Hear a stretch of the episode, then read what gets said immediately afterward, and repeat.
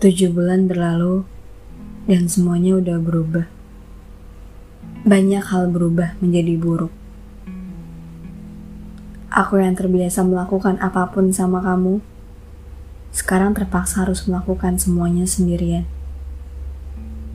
Keputusan kamu untuk pergi secara tiba-tiba membuat aku gak punya persiapan apa-apa, termasuk kehilangan kamu. Aku sebenarnya nggak apa-apa kalau kamu mau pergi. Aku nggak apa-apa kalau hanya kamu lebih pilih dia, perempuan yang baru kamu kenal dibanding aku. Aku cuma mau tanya satu hal. Apa selama kita dekat, nggak ada perasaan meledak-ledak yang kamu rasakan selayaknya orang yang saling jatuh cinta? Atau mungkin cuma aku yang merasakan itu sendiri? Apa semua hal yang terjadi yang kita lewatin bareng-bareng itu nggak ada berarti apa-apa buat kamu. Apa semua hal yang kita lewatin di Jogja waktu itu itu nggak berarti apa-apa. Jawab, aku butuh jawaban. Oke, kalau kamu nggak bisa jawab dan milih buat diem, aku terima kalau ternyata selama ini aku kira nyata ternyata ternyata cuma fana. Dan harusnya sejak awal aku sadar kalau kedatangan kamu nggak lebih dari kebetulan yang sengaja semesta buat. Harusnya aku sadar kalau waktu itu kamu cuma sekedar mampir sebelum kamu menuju rumah yang lain. Rumah yang bukan aku. Mereka benar. Kalau sejak awal aku nggak memberikan sepenuhnya harapku untuk kamu rasanya mungkin gak akan sakit ini sekarang. Karena kamu membuat aku kecewa sama sikap kamu yang kayak gini.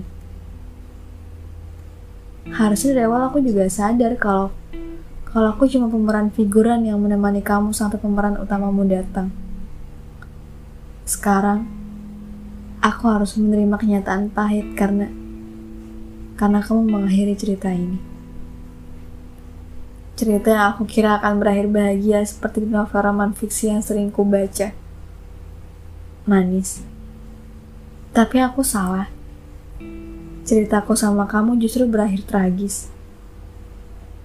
Bahkan ketika melangkah pergi, kamu gak menoleh barang sebentar saja ke arahku.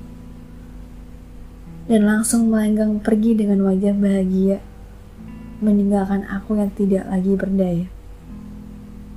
Selamat. Kamu pembuat skenario terbaik, Tuhan. Dan aku masih mau kamu di sini. Merangkai cerita baru sama kamu.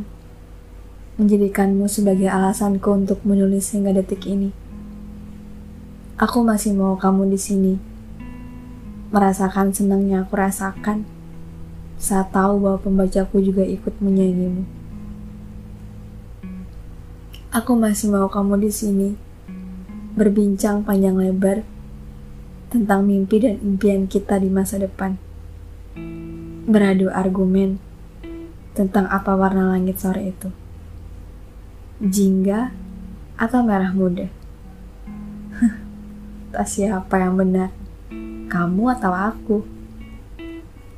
Aku masih mau kamu di sini.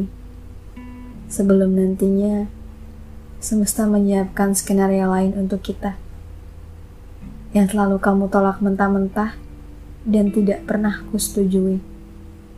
Di saat perempuan itu datang, membawa berjuta hal lain yang tidak aku punya. Aku masih mau kamu di sini. Walau aku tahu, semesta tidak akan mungkin mengizini.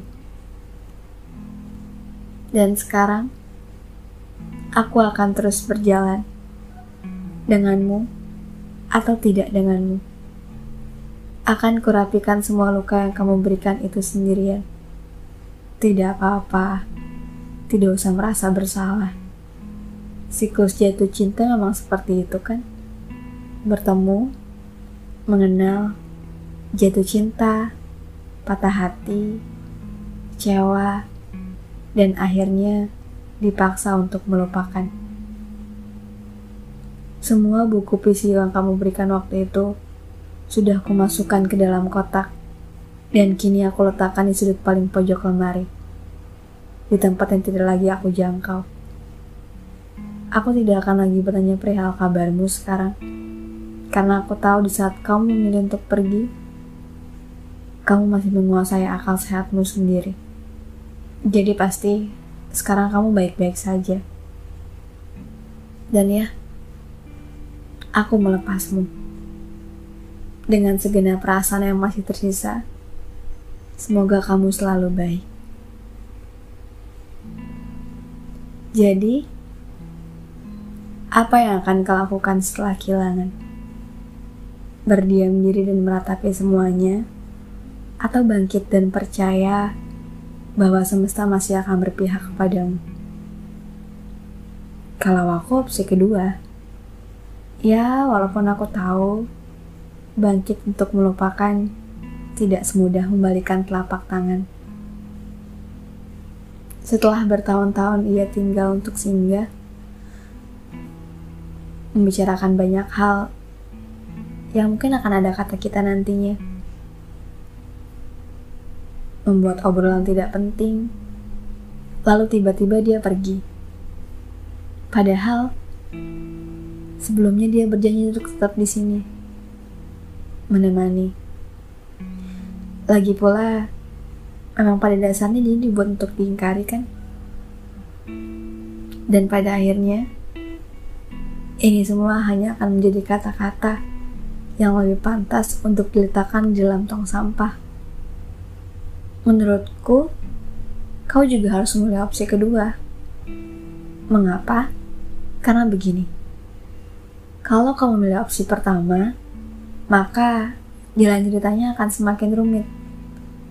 Ketika kamu masih mengharapkan dia, ketika dia bahkan tak merasa bersalah sama sekali karena keputusan untuk meninggalkanmu, lalu kau mengunci pintu hatimu, maka kau sama saja memungut sampah dan membuang berlian. Iya, kamu berhak untuk bahagia. Mungkin masanya memang tidak akan secepat kilat, tapi akan selalu ada pelangi setelah hujan.